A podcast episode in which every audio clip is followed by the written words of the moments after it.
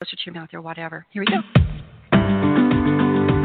Welcome to the Dr. Carol Francis Talk Radio Show. Let's make life happen together with authors, scientists, researchers, both inside the box and outside the box of understanding so that you can live a life full of your success, curiosity, enjoyment, happiness, and richness of life in every respect. Let's go beyond our limits and let's help others go beyond their limits as well. Welcome. So today, to go beyond our limits, is going to be Sindy Warren. She is a lawyer and a yoga practitioner. It sounds like those two are really oxymoric. You know, it's just like, how do you put those two very divergent worlds together? But doesn't that speak to all of us listeners? Because we have to put these these high demand days and intermix them with finding our inner peace. So Sindy Warren's going to help us do this, and she's the author of Radi8, R A D I eight. Sindy, welcome so much to our program. Thank you so much. I'm thrilled to be here. Well, I want you, I'm going to, uh, we've never talked, and so you don't really know my style is to ask questions and kind of explore ideas with you. And I like to throw authors off, and I don't want this to be the same old, same old uh, interview you could have with everybody else. Now, I don't know if that's really fair to you, but what I want to do is I want to start with samadhi or samadhi or however yes. it is that we say that in the world of yoga. And I want to start yes, with that because often we leave the most delicious one, at least in my mind, the most delicious component toward the end of the show. But instead, I want to talk about at the beginning and then talk in reverse how we build up to this type of amazing understanding of ourselves. But from your point of view, how do we dive into samadhi or samadhi and and really make it part of our being? Wow, that's a that's a great question to lead off with, um, and I, and I like your style, Dr. Francis. so the word in Sanskrit is pronounced samadhi, and it translates as enlightenment. So it certainly sounds kind of esoteric and lofty and unattainable, and mm-hmm. um, it it is, however, one of the eight parts of the yoga philosophy path that I lay out in Radi8. And it really is about, I mean, there's so many ways to define enlightenment. I like to think of it as something that we can catch glimpses of throughout our journeys. And it might just be a moment where you feel at one with everything around you or you feel at peace with yourself and like you want for nothing and have all that you need and are all that you need. So I I sort of approach samadhi as um, something that we can work to catch glimpses of throughout our lives. Some yoga scholars, philosophers, etc., would argue it's it's not something you can really even attain in this lifetime. But I, I like to look at all aspects of the yoga philosophy practice as something more accessible that we can at least get little glimpses of, and I include samadhi in that. Mm-hmm, absolutely. So it's interesting to say that it's not attainable, where I feel like I've visited many times to see am I just being egocentric or narcissistic or grandiose, thinking that that's something that I actually think that on a daily basis I strive to create that experience and why would they say it's not accessible? I'm so puzzled. Yes, I don't think that's egocentric or narcissistic um, or delusional of you in any way. I, I think it's the same way you appear to see it. And I think that for some purist scholars, they look at it as once you reach samadhi, we're going to get a little bit esoteric here, the self dissolves. So there is no self anymore once you hit samadhi. Um, and that's not really how I look at it. I think it is something that we can maybe not 24/7. I mean, some of some among us may attain it 24/7, but like you said, each day strive to find glimpses of it, whether it's through meditation or prayer or some other contemplative practice. I think it's there for the taking. That's good to know. And uh, what do you think about the following? I was listening to Gloria Steinem, uh, an incredible activist and a lawyer as well, interviewed by Oprah, and was asked, Where do you feel like you experience your spiritual self? She said, Gloria Steinem responded, I experience it when I am doing my advocacy for individuals and with individuals. And in that sort of experience, I feel like I'm at one. I have this universal sense that I am at one. That's my spiritual place. I wow. thought about that, that. That one of my spiritual places is definitely when I'm in work with my patients and clients, and I feel like we are on the path that's very synchronized or simpatico with what their goals are, and that we are finding very workable strategies to move them and shift them. I feel like I'm somehow connected to a higher influence and to the people in yeah. front of me as well as to myself simultaneously and it's a, a wonderful flow so those are my you know among my experiences uh, a samadhi samadhi. Wow i'm having a hard time with that one. And i would love to know some of yours. You mentioned them in the book but what are they since you've written the book? I find that when I'm teaching, uh, so I, w- I was a practitioner, I still am a practitioner of yoga for many years before I became a teacher. And I hadn't really thought about it until you shared the Gloria Steinem quote and your experience, but I think I do experience samadhi sometimes in a yoga class when I feel like the beauty of the practice is is coming through me and felt energetically by all the students in the room. So we're all having a similar experience that isn't about me or any student in particular. It's coming from the beauty of the tradition. You can think of it as, you know, a divine influence. A teacher of mine once said, as teachers, our job is to vesselify the teachings. It's not about us, they just come through us. So that is one area where I think since I've written the book, I've thought of samadhi. You just raised that for me. And um, before thinking about it in that kind of collective way, I have typically thought of samadhi as something I've experienced either sitting in meditation with my eyes closed and my breath deep and my mind still and my heart open, and I feel this sense of oneness.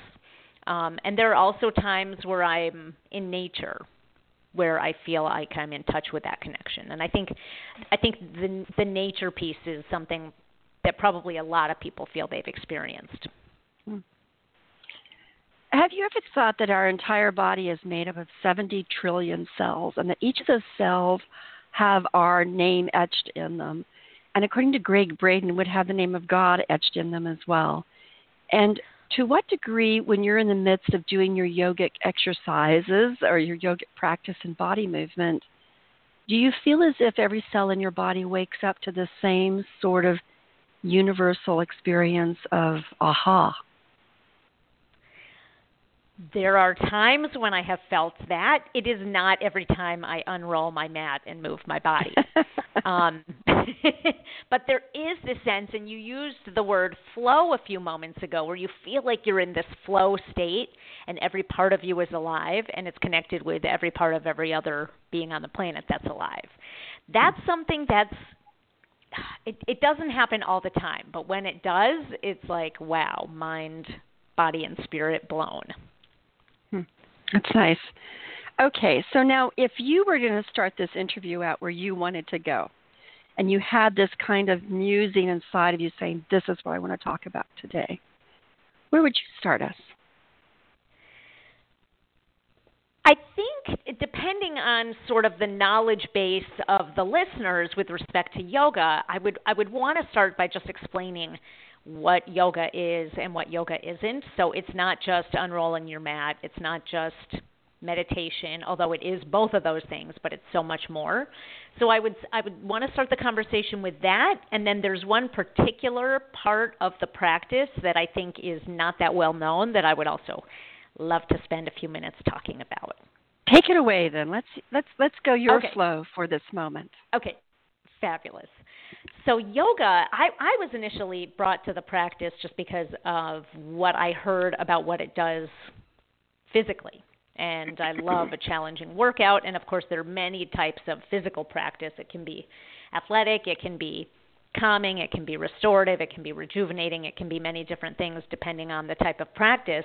But what I didn't realize when I began this journey about a decade and a half ago was that yoga is really a life philosophy, that whether or not you ever unroll a sticky mat, um, you can engage in and it will help your life and your spiritual journey be better, accelerate, etc. So that's that was sort of that thinking was my impetus to write the book because as a practitioner and a teacher of the practice, I found that so many students just did not know anything about the spiritual underpinnings of the practice that make it such a beautiful way of life in my opinion. Yes. So that really yeah, that really spoke to me and I think it it's a little bit surprising in this day and age that so many people who may even go to a yoga studio and you know, sweat on their mats 5 days a week don't know yoga is more than that. Hmm. Well, keep going with this and yeah. walk us through so the I, different yeah, stages. really Okay, excellent. So in the book I lay out an eight-limb path. It's it's not mine as I was saying before the role of the teacher is to vesselify or let the information come through. So back uh, many many years ago, the yoga philosophy was codified in a book called the Yoga Sutras. And it laid out an eight part path that is the practice of yoga, and only one of the eight limbs is what we call asana or the physical practice of yoga. So there are seven others that most modern practitioners don't know anything about. Um, and I can walk you through each of them and then sp- spend a little bit of time telling you about one in particular that I find really interesting and helpful. Uh, Can you just So, kind of give um, us a forecast of what that one is? I'm going to take a guess. yes, it's Dharma. it's called. No, No. actually, Dharma. Oh, I would love to chat with you about Dharma. Dharma is not one of the eight limbs, though. Oh, So it's a very important part of the practice, but it's separate from the eight limbs. okay. But let's but let's definitely come back to Dharma. That's a Okay. fabulous topic. Okay, so the limb that I wanted to talk about and explore a little bit is actually called pratyahara, and Oh. it means the translation is sensory withdrawal, which sounds like okay, that's weird. What what the heck does that mean? um, it basically means withdrawing from the stimulus of the external world and going inside. Hmm. And so it sounds simple, and it's very hard to incorporate in our busy, modern, technology infused lives. Um, it is related to meditation, but it can also be different than meditation. And just the idea of finding some space, some stillness, some quiet in our lives is how we really, you know, as we sort of started out the conversation, is how we can tap into that deeper part of ourselves, that samadhi, hmm. that connection. Do you think this is a very interesting one to me? I always have lots of reactions from people. I, you know, I teach mindfulness and meditation because it's now considered psychologically a, a, a data-based, evidence-based uh, treatment, which I laugh at since it's been around for thousands of years. But anyway, you know, I just I'm kind of appalled that there's this whole money industry in my field around mindfulness, when really, you know, yes, yes, okay, and really I this is- totally understand that. it just really appalls me. And I want to say to the Christians that say, well, now we have mindfulness. I said, you know, this is Hindu practice, don't you?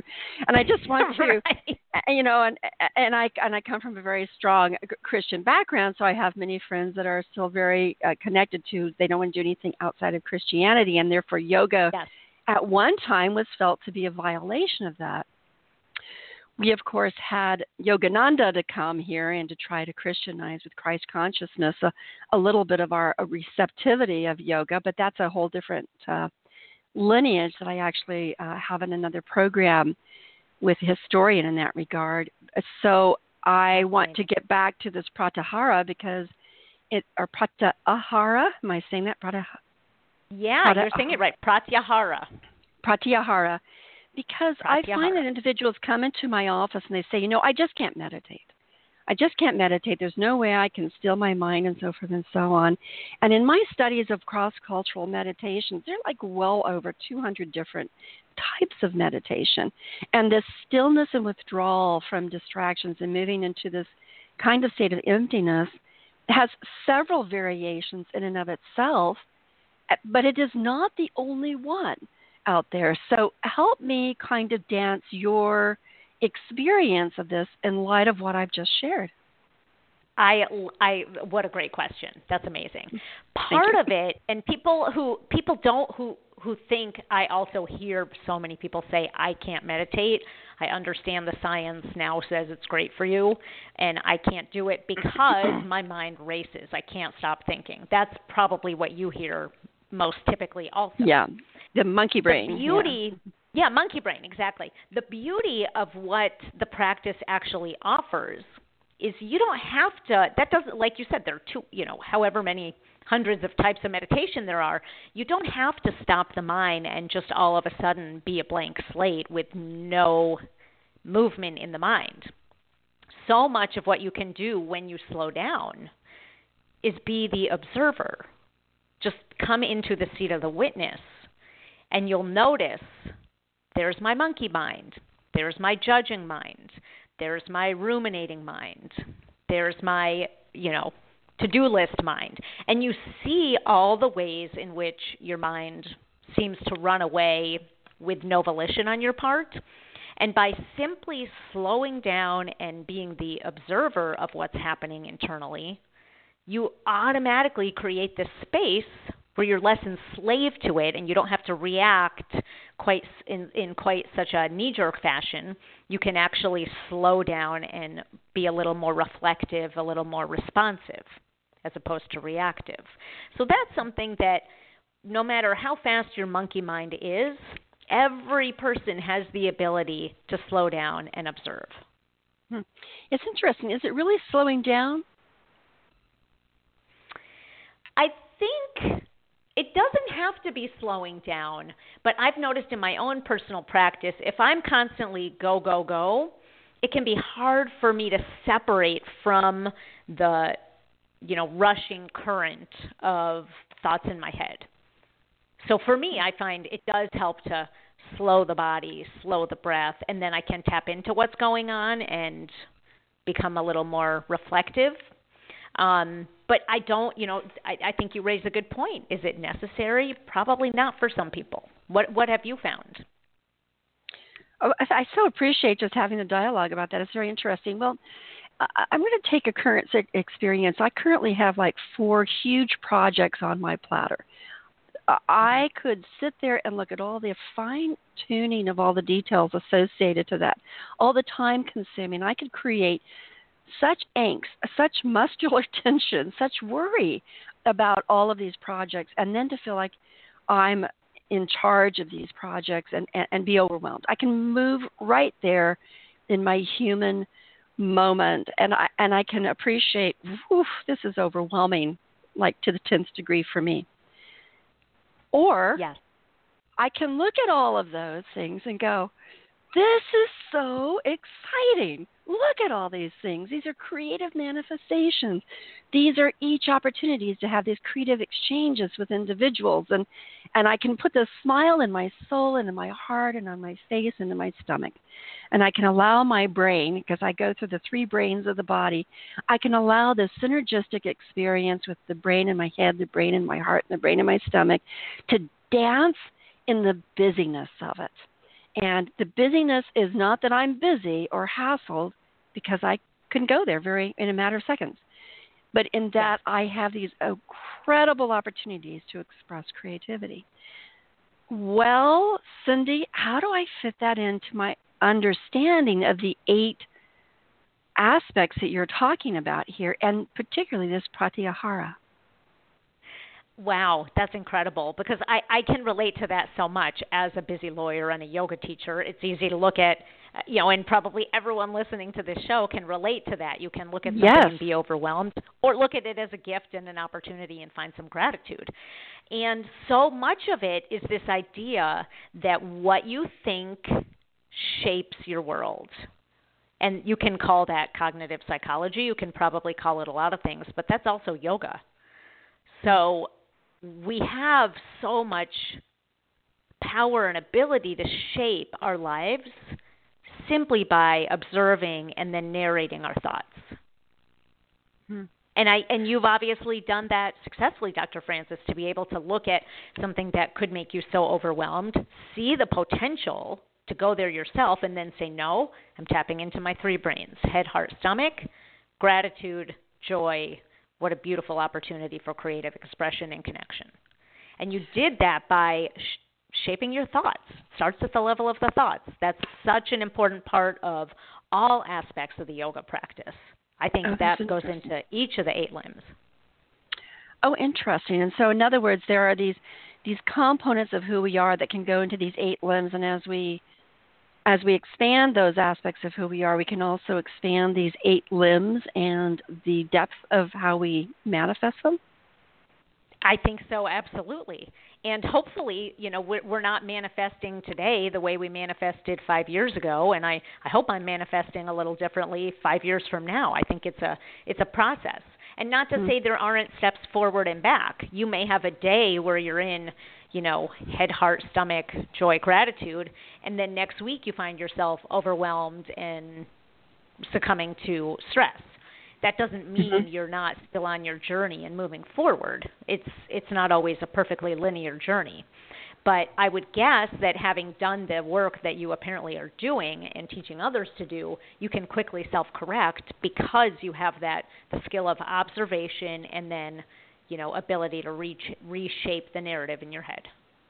So if we come back to your point about the pratyahara, it you're saying that that experience is the ability to come back to this observational, quiet relationship with oneself. Yes. Yes. Now expand yes, that in exactly. your own life. Mm-hmm. Expand that in your own life. So, yeah, that can be. Um, I mean, that can definitely be part of meditation. But I actually would love to talk about pratyahara as separate from meditation. Okay. So one one you know sort of humorous anecdote I share in the book was that a few years ago I was working with um, for just a few months period of time a life coach who uh, d- diagnosed me as being addicted to busyness and uh, you know aren't we all sometimes addicted to busyness? If i had a busy day i felt very good and productive albeit stressed. If i if work was a little slow and I could take things a little slower, sometimes I would move into almost a little bit of a depressive affect where I felt like, oh my gosh, I didn't accomplish anything today, what, and take myself into existential crisis mode of what am I doing here on earth anyway, which gets into dharma, which we'll come back to. Um, and she, so this coach said, busyness doesn't equal productivity or value as a member of society or a human being. So here, here's my assignment for you. I want you to sit down for 10 minutes a day. And then she stopped the sentence. And I was like, and? She's like, that's all. so my heart started racing, my palms started sweating, and then I caught a glimmer of hope and I said, "Do you mean meditate? Because that I that I can set my timer to and I have a number of meditation techniques that are my go-tos. And she said, No, for you, meditation is something where you get to check the box. I accomplished that today. She said, You're just going to sit there and do nothing. And I did for several weeks before I um, had sort of reframed my thinking. And sometimes I'll still go back to it. But it was, it was so interesting because it really was a practice of pratyahara. Withdraw from the external world, just sit there and be do less, be more.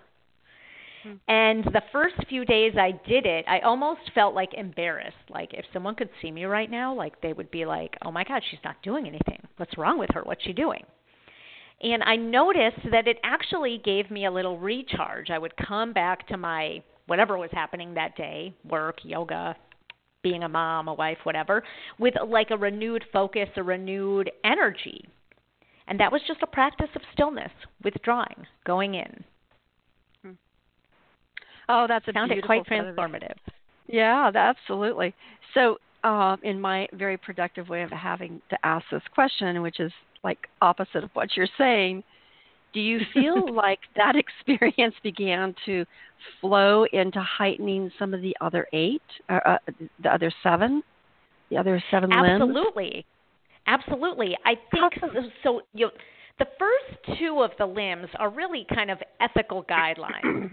um, and and you sort of raised the question before of you you kind of impliedly ask, does this conflict with religion? I don't believe it does. I think you'd find a lot of commonality if you look at any of the major religions and the philosophical precepts of yoga, the ethical precepts of yoga. Um, but I, I view it more as just a humanistic approach to life as opposed to I don't believe it's a religion. So, but the ethical one precepts they do all require some self-awareness. For example, the first of the ethical requirements um, that we call the yamas, which is the first of the eight limbs, is the Sanskrit word ahimsa, which means nonviolence. It doesn't just mean don't go around punching people.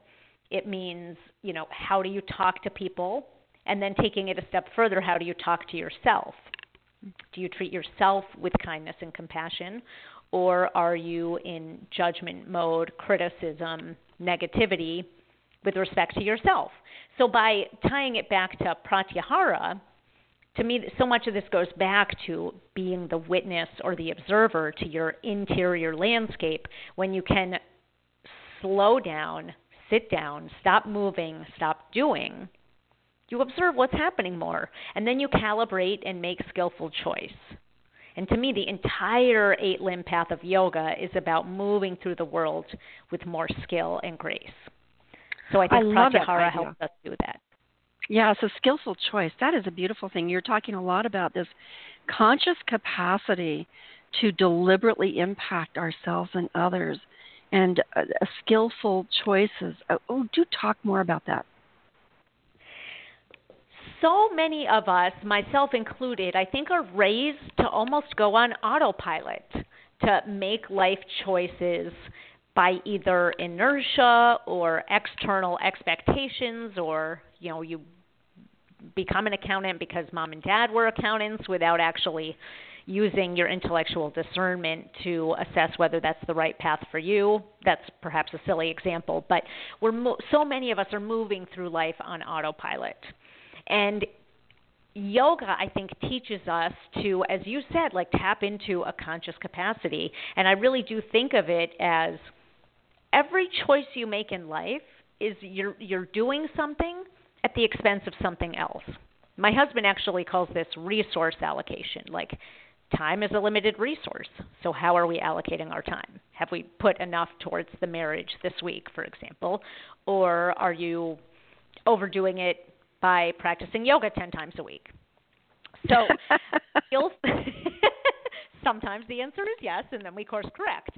Um, but looking at all the choices that we make in our days less from a victim mentality of this is happening to me or that is happening to me or so and so did this or that to me it's sort of reclaiming personal autonomy and um yeah moving with more skill and and then the the grace component i think is coming into this idea that we are all connected we're all walking this planet at the same time and trying to trying to find meaning and happiness and peace and love for ourselves and those around us. Hmm. I love this idea of the ahimsa. I mean, how do you think that fits into this one oneness of the uh, samadhi, this madi? The how does that fit yeah. if if we go from that nonviolence and then we go into this this creative capacity to make conscious choices and course, uh, course correct? How does that lead yeah. into that? Uh, samadhi, which we started our t- discussion about? If we truly can feel into the fact that we're connected to the world around us and the inhabitants of the world around us, why would we want to hurt anyone around us or ourselves? We're all part of this collective consciousness.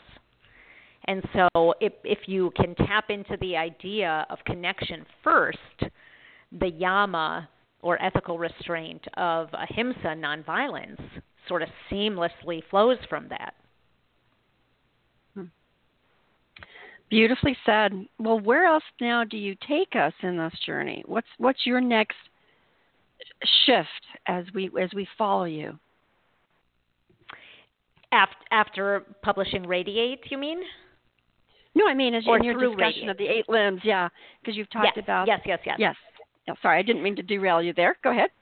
Oh no, that's okay. I definitely would want to do want to encourage people to engage with the physical practice of yoga, although I firmly believe that's not necessary to be a quote yogi or a spiritual being of any kind. Um, but I think it's an amazing way to heal the body, mind, and spirit. So that is a part of something I advocate for. And then I, I think it's also really wonderful to come back to two things that that you've brought up. One is mindfulness as one component of meditation, and the other is dharma, which means sacred purpose. Like, what's your sacred purpose in life? For you, it's doing the work you're doing. For me, it's doing the work I'm doing, having the conversation that we're engaged in right now. Um, so I think all those things, when when we can get people focused on these ideas of like understanding what their goal is in their life, their sacred purpose, um, things will flow from that, and there will be, I I think, more grace and creativity and compassion. Okay, so now let's let's go through some of these uh, eight limbs because I'm feeling a little a little chagrined that I've I've I've I'm, I move you onto that path and then I move you off and I move you on and I just want to kind of finish the definition of them because these are really valuable concepts. Now I am going to really do a bad job at saying them correctly. Niyama, niyama. yes, niyama. Oh boy. Uh-huh. Okay, niyama. Okay. State of respectful connection with yourself is what I have down here. Yes. Tell me more. Okay, so the limbs start with we covered in in very cursory form yama, which is the first of the eight limbs. That's really ethical rules of living in the world, such as nonviolence. Niyama is the second of the eight limbs, and that's really the rules that pertain to you, how you relate to yourself. So one of the I'll give you an example of one of the niyamas, and I won't ask you to pronounce it in Sanskrit. It's svadhyaya, which yeah, no, means self which means self study. So, you know, again this sort of goes back to my whole uh impetus to write the book, if you will. People don't know there's so much more to the yoga practice than the physical practice. But self study, introspection, going inward, really knowing yourself. That's a big part of the practice. So that's a niyama that I often actually talk about in the physical practice. It can be as simple as okay, now I'm putting you through a series of poses. Notice how you re- study yourself as you move through the practice, not just the physical sensations in your body, of which there will be many, but the ups and downs of your mind and your reactivity. What if I call out a pose you really don't care for because your thighs are just burning at the end of it? How do you react? Just observe, study. It's from that place this sort of ties us back to what we were speaking about uh, a few moments ago. From that place of observation, now make skillful choice. Do you want to come out of the pose? That's an option. Do you want to stay in the pose but deepen your breath? That's an option. Or do you want to stay just as you are and continue to struggle? That's also an option. Not the most skillful, but it's a choice you could make. So, so that's an example of a niyama and how I like mm-hmm. to apply it to the larger practice. And in the discussion of this, do they have kind of like the way of looking at something from unskilled to skilled? I mean, is there this yes. continuum? Mm-hmm. Tell us some about Absolutely. that. Absolutely. Well, I think so much of that is embodied in the physical practice. You can see students who are uh, caught up so much in wanting to assume the quote perfect physical shape of the pose that they're moving their body very unskillfully, lacking awareness of what goes where and what where the sensation should be. And um, through the repetition of the practice and with the help of a knowledgeable, skillful teacher, hopefully the way they start to move their body on the mat changes from unskillful to skillful. Now, if that's the only impact of the yoga practice on someone, I would argue that more work needs to be done. So I I love to see a student moving from less skill to more skill physically. But then if they pull out of the parking lot of their yoga studio and flip off a driver who cuts them off, I'm going to be a little concerned that they haven't really integrated the actual yoga. So you want to take it off the mat. So um, we move from skill unskilled to skilled on the mat. We move from less skilled to more skilled on the road or in the home or at the office in life. Hmm. That's beautiful. In other words, the ease in which you can apply it to any given circumstance you happen to find yourself into. Exactly. That's hmm. precisely mm-hmm. the point. You know, I want to just take a little caveat here because one of the things I appreciated that was in your uh, second to last chapter in your book was that you talked about your experience with the, the, the Judaistic, Judaistic uh, Jewish yeah. traditions. How do we want to say this here? Yeah. And um, one of the aspects that you said, and I can't find the exact quote right at this moment, is that the paths of all of us are so unique because we're so uniquely equipped. We have so unique combination of characteristics, and we have so unique uh, manifestations of different characteristics. When you're talking about this, and this is a tie into what you're saying, when you're talking about this range of skill sets or range of capacity to skillfully shift or skillfully apply something, I, I, I worry that people will hear this like, oh, how do I conform to being the best? The, the best of this this model. Uh, how can I be like that person? How can I be like the best of that model, as opposed to how can I be the best of myself? So yeah. that when you're talking about the different types of poses, I was thinking, you know, my body type is really different than a lot of yoga teachers.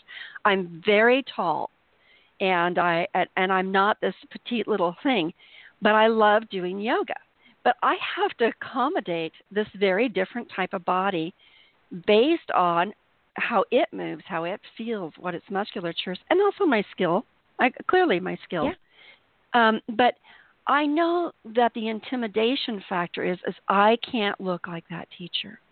I can only be my best and moving skill as I shift on my own path. Can you address the individuality of this for a moment?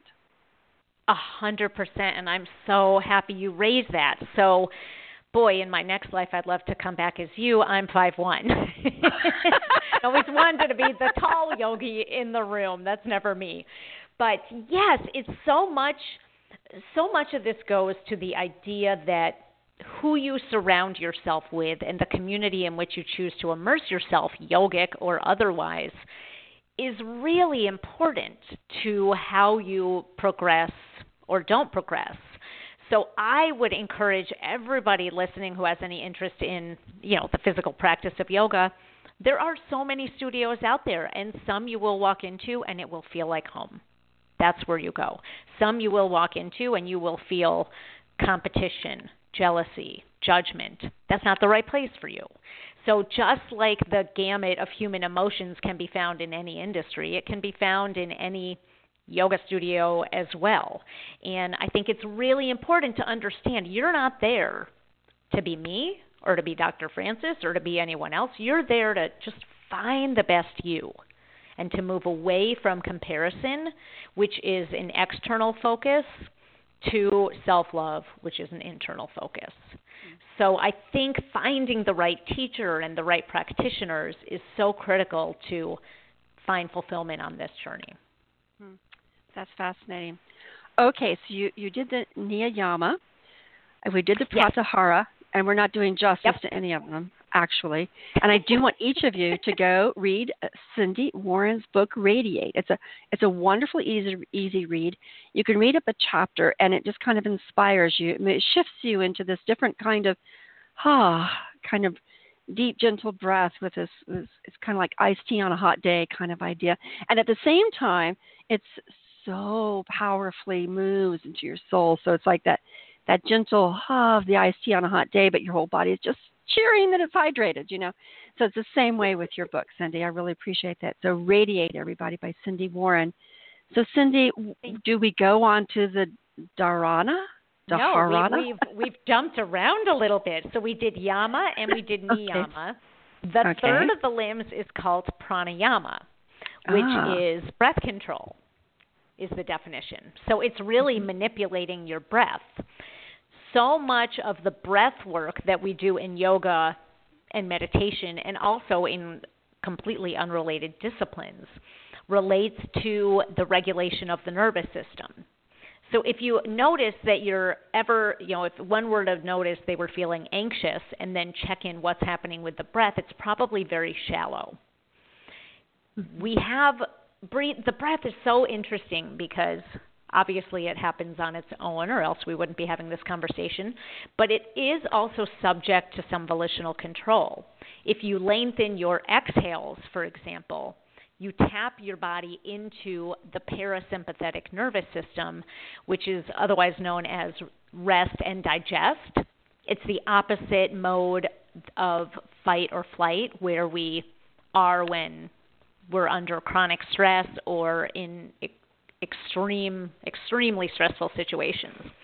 So, by learning to control the breath and manipulate it in ways that are healthy for our body and our mind, we can also work to become more skillful, aware, and walk through our days with a little more compassion and kindness for ourselves, which then radiates out into our surroundings. Hmm. So pranayama is a is a really important limb that can be done on its own. It can be done in conjunction with the physical practice of yoga. Um, and there are some wonderfully easy techniques that that everybody could use to sort of self-soothe. You want to give us some of those? Yes, let me give you the easiest. And so for some of us, this if you're not used to um, even noticing your breath, I would say close your eyes, take a comfortable seat, sit up with a long spine, five rounds of breath. Notice the inhale, notice the exhale. Try and deepen on each round. Maybe you even find a little retention where you hold the breath just momentarily at the top of the in breath. And you do the same thing, retain the breath, a little bit of a hold at the bottom of the out breath. So that's just a really simple, if breath work is completely new to you, five deep breaths. Notice, see how it shifts from breath one to five and count them out in your head. Hmm. If you're a little more conversant with some pranayama work, again, this is very simple this is actually a technique I um, read about from Dr. Andrew Weil. It's the four three seven technique. Yes. So you uh-huh. inhale. To, yeah, you know this one. Inhale to a count of four, hold the breath to a count of three, and exhale to a count of seven. What this naturally does is lengthen your exhale which is going to calm the body right down. You're tapping into the parasympathetic nervous system. Your body will automatically release some feel good hormones like serotonin and oxytocin. So that's a great one. And the way I count it out, it can be tempting to count it too fast. For the 437, it should be a pretty slow, steady pace. Think metronome. So inhale, two, three, four, hold, two, three, exhale, two, three, four, five, six, seven. And you could do that for three rounds. That would be really shift the feeling of the whole mind and body. Mm-hmm. Oh, these are beautiful. I know that I once had an ear, nose, and throat doctor say if people would do the following exercise for 20 times every day, they'd never be able, to, they'd never have to come see me because they'd never have any ear, nose, or throat complications. It was wow. It was a really, it was an interesting process, and it's it's very similar to these sorts of things that if you were to consider the playfulness with your breathing, but do it in a skillful, purposeful way, and then find the various configurations, taking what Dr. Weil says or what you're saying, and find a configuration that either matches you from someone else's suggestions or your own, you're really shifting into a consciousness that seems to be related somewhat to pratyahara because you're yes. now yes. observing yourself. Okay, talk a little bit about that. Absolutely. I love that you just m- made a suggestion of it doesn't have to be there's not a magic number that Dr. Dr. Weil came up with or I came up with or anyone else. You may find a different configuration where you prefer to hold the breath at the top of the inhale for longer, exhale for longer, you know, whatever configuration works for you. And that process of playing around and experimenting with something as basic and, and, and simple as breath work really is a practice of discernment where you're going in, you're listening to your body, you're seeing what feels good, and then you're making skillful choice as a direct result. So that's using your intellect to discern. It's using your powers of observation, like we talked about with the niyama of svadhyaya, self study. And it really is, can be symbolic of just the way you approach anything that comes up in your life, not just your breath. So I think all of that ties so beautifully to pratyahara, which is the limb we've been spending the most time talking about, that sensory withdrawal, that I think is the least understood and probably least utilized of all the limbs. Hmm. All roads are sort of leading back there. It's very interesting. Yeah, today it is, right? yes. What's the next what's the next limb you want to introduce us to? The next limb, well, I'll quickly touch upon asana, which is just the physical practice. So that's the fourth. So it's so interesting to me that of the eight limbs, most modern yoga practitioners, especially in America, know only asana, physical posture. And that's not number one, two, or three, it's number four. So we've got asana, which could be anything from taking a downward facing dog for five breaths to doing a very vigorous flowing practice for 90 minutes. Um, and I did touch a little bit earlier in the conversation with asana on just finding the right community within which to practice the physical part of yoga. So that's asana. Yes. And then next we come to pratyahara, and then the the next limb, which is number six, is called dharana, and it means concentration.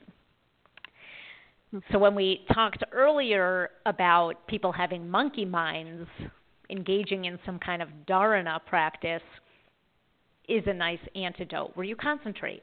We're a world of multitaskers, and there are more and more studies coming out showing how ineffective multitasking is. Um, and so it's the, the yogis back in the day knew the simplicity. You concentrate on one thing and you build your mental capacity, and that's the beginning stage of meditation according to the eight limb philosophy. You know, it's so interesting that um, I work with learning skills of teenagers as well, or, or elementary school. And one of the practices that's no longer etched into students' mind is the practice of memorization. And memorization develops this whole part of the brain that, and this whole kind of interconnectedness of the brain that doesn't really uh, get satisfied by the current system that relies on devices to be our memories. Well, I'm just tremendously thrilled with my devices because they've helped me expand my business easily. There's no question life is a lot easier with them because I'm in the generation before computers, and now we have all these wonderful ad, help, ad hoc helps that are just amazing. But at the yes. same time, I realize that these uh, younger generation don't know what it's like to go inside and really school their brain to remember, record, to hold on to, to make permanent inside one's uh, storage banks. Um, and I'm wondering to what degree that isn't associated to this particular branch, this particular well, limb. I've, that is so interesting, Dr. Francis. I've not heard that what you just relate about memorization not being so essential in the education of our youth. And I too, you know, similarly, same age, I was raised before computers. And memorization was such a huge part of the educational process for me. And I do think, um, you know, before you raise this, I never even thought of this as being related to Dharana, but I think it fits into that entire limb beautifully when you concentrate on something, I mean, if you're constantly getting your answers from Google, how much concentration is actually going on? And are right. you depriving your brain of some exercise there? So I love mm-hmm. that tie into memorization. I think that absolutely makes sense. And memorization involves a one pointed focus of mind, which is dharana defined. So you're mm-hmm. reading one thing or one term or um, one scientific rule and you're memorizing it. Mm-hmm. And then the power, the skill set to be able to do that increases as you practice it. So That's putting right. that into the learning skill world, and where do we go from here? So yeah, good. I mean, that's that's amazing. So dharana is really sort of considered the sort of the gateway to meditation. The next limb is called dhyana, and that really encompasses the whole of meditation. So as you mentioned, and I've said too, there are so many different techniques. I talk about a number of really easy, accessible techniques in Radi8 as well. Um, meditating with a mantra, which is just the simple repetition of a phrase or a word or even just a sound in your mind as you breathe in and out. Um, it's just a way to different techniques, and what they what their point is is to draw you in. So whether it draws you into stillness, that can happen. Whether it draws you into monkey mind, but at least you see it, so you're not completely caught up in it, that can happen as well. Maybe it draws you into this deep feeling of connection with everything around you. That's samadhi so which is where we began the discussion. So all these sort of things that we talked about come into the limb of dhyana. There's a lot of interrelationship between the different limbs. Yeah, I just had this in, this image of the the tree of life from the the Kabbalah uh, tradition and how they all kind of come into one trunk. And it sounds like that in essence is uh, another way of looking at this metaphorically. And the other thing Absolutely. that comes to mind is that uh, once upon a time when we had to memorize poems or we had to memorize verses or we had to memorize moving back into that memorization that also trained us to think about the content of that poem or that prose or that that verse or that you know I had to memorize the Martin Luther King's I Have a Dream uh, in high school and over and over I had to give that speech uh, in speech contests. I think that that was such a wonderful experience because on a daily basis I was rehearsing the entirety of his speech, and wow. uh, you know the and actors have to ha- memorize the entirety of Shakespeare, or the entirety of whatever. And I'm wondering to what degree, in the world where we talk about intentionality and manifestation, and uh, that the, the the ability to create, uh, to be able to skillfully, consciously shift something because we know how to engage that. If there isn't this discipline of the mind being able to rehearse over and over again, like cognitive behavioral therapy or self affirmations, where we over and over rehearse something until it kind of creeps into it. And, and to what degree is that somewhat a blend of these different uh, eight of the eight limb yogas? What's your reaction to this attempt to bring all this together? I love it. I love it. I think it's very insightful.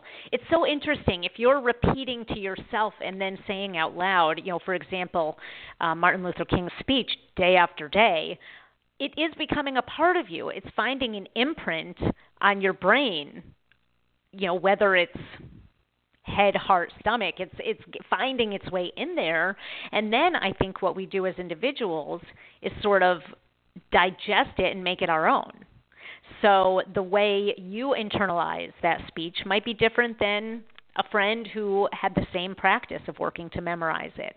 And I feel like this is so related to the yoga practice. I think for just my own journey, for many years, I was an avid practitioner and student of not just the physical practice, but reading everything I could get my hands on, wanting to know more just out of this immense curiosity and passion for the practice that when I finally had the idea to write a book laying out the eight limbs in an accessible way, I had so much of the information in my head already just from years of, of study uh, that the book almost just poured out of me. Like I had already metabolized mm. so much of that information, which is what you did with the speech, and I think what what people do with memorization, whether it's either just intense study or or um, legitimate memorization, which is a little different than what I did to prepare for writing the book. But yeah, I think that this is all really important that all, all of this stuff that you're just uh, talking about is so important if we want to be creative um, creatures who go out into the world and share our passions and our knowledge. You, as a lawyer, went through a very intense three years of training of thinking analytically, memorizing, being able to discuss case law, trying to understand and memorize many of the laws. Maybe you could even spout off the code numbers. Uh, it, it's this quantity, this huge quantity. And, and now, of course, now that you have all this accessible on computers and resourcefully uh, accessible, Do you feel like, on some yeah. level, the discipline of becoming a lawyer during those three years actually landed you in some of this profound capacity? I never asked myself that question before, but I think it did. What do you come up with? That wow, that's so incredible. Yeah, I mean, in law school and then studying for the bar exam. So I went to law school in California, took the California bar exam, which I'm I'm not sure what the pass rate is now, but at the time I took it, Low. it was only 60%. yes. So yes. I had a lot of friends and classmates who worked hard in law school, got good grades, took the bar, failed the bar, had to take it again. Um, I was fortunate enough not to have to go through that. Um, but probably but not fortunate several, yeah, it probably right, was a practice, exactly. a lot of practice that you. Yeah, go ahead. Well, it was, it was, and a lot of memorization. But that deep dive, you you can't really, in preparation of either the bar exam or, or law school, stay on the surface. You have to deep deep dive into the materials. And I remember my first few months of law school, and this is going back some decades, but I remember feeling like I was learning another language. Like I, I was dreaming in law, not in English. And right. um, I think there is something to that discipline of a deep dive, whether it's in mathematics or science or engineering or whatever, that does train the brain um, to be open to doing more of that. And I think perhaps my hunger for um, learning as much as I could about yoga over the period of about 15 years is tied into um, what I did in law school. And I've always just loved being a student, so um, that it, I find it very satisfying to tackle something and do a deep dive into it. Beautifully said. I think we're going to shift into like a cursory understanding of Dharma. I can't believe this conversation is almost over. Oh, I can't either. You'll need oh, to come back. Dharma. What? I would talk about Dharma. Mm-hmm. In a nutshell, Dharma is a Sanskrit term that really means sacred duty. So it was first brought to light, or most well known brought to light by the Bhagavad Gita, which is not a text I talk about too much in, in the book, though I, I do refer to it a little bit. But it's another one of the preeminent texts of yoga. And the Bhagavad Gita is an allegory of a man named Arjuna who is looking for to fulfill his dharma, his sacred duty. So there are so many different layers and aspects to Dharma, but the way I like to think about it and share with my students is like, what fills you up the most? What makes your heart sing? Let that be what guides you. So I was actually just away on vacation last week with my family, and my 15 year old uh, daughter and I were taking a walk on the beach she had just read the book and liked something I talked in there about in the book that referenced, you know, what are you willing to die for? Mm. And people will often have a pretty quick answer my family, my country, whatever. Okay, well, now turn that on its head. What are you doing to live for that thing? So if you say you would die for your family, but you spend all your time at the office and you don't really make time for your family, you're not in alignment. So I think of Dharma as okay, what would you die for? Now, how are you living for that thing? Hmm. And if we all pause to ask that question and then look at how we're spending our time and whether we're making skillful choices around the access of what's most important to us, we can just come into more alignment where how we're living our life really matches what's inside our hearts and hmm. souls. I think that Dharma is also something you have to ask yourself in every sequence of your life. So, you know, maybe my Dharma on Sunday is very different than my Dharma on Monday, even on that level. Uh, yeah. Or maybe my my Dharma yes. walking into my office is very different than my Dharma, you know, uh, greeting my family at the end of the, the beginning. Also, Dharma Absolutely. is also very different for every phase of life. And I'm in my 60s. My Dharma is completely in line with all of what I've done thus far because it all kind of converges. But I'm watching yeah. my Dharma expand in a way that's that is uh, I'm just loving, but it is definitely a different process. So, what do you think about that? That is Yes, I agree completely. That's so lovely the way you said that. I don't think Dharma is a static thing. I think it changes in different phases of our lives and also in the different areas of our lives that we inhabit at any given time. So walking into the office different than walking into the house, different dharma. Mm-hmm.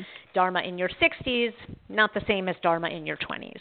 And so it's helpful to just continue to refine your goals and your passions and the things that make your your heart sing and um, keep channeling keep channeling that as we move forward.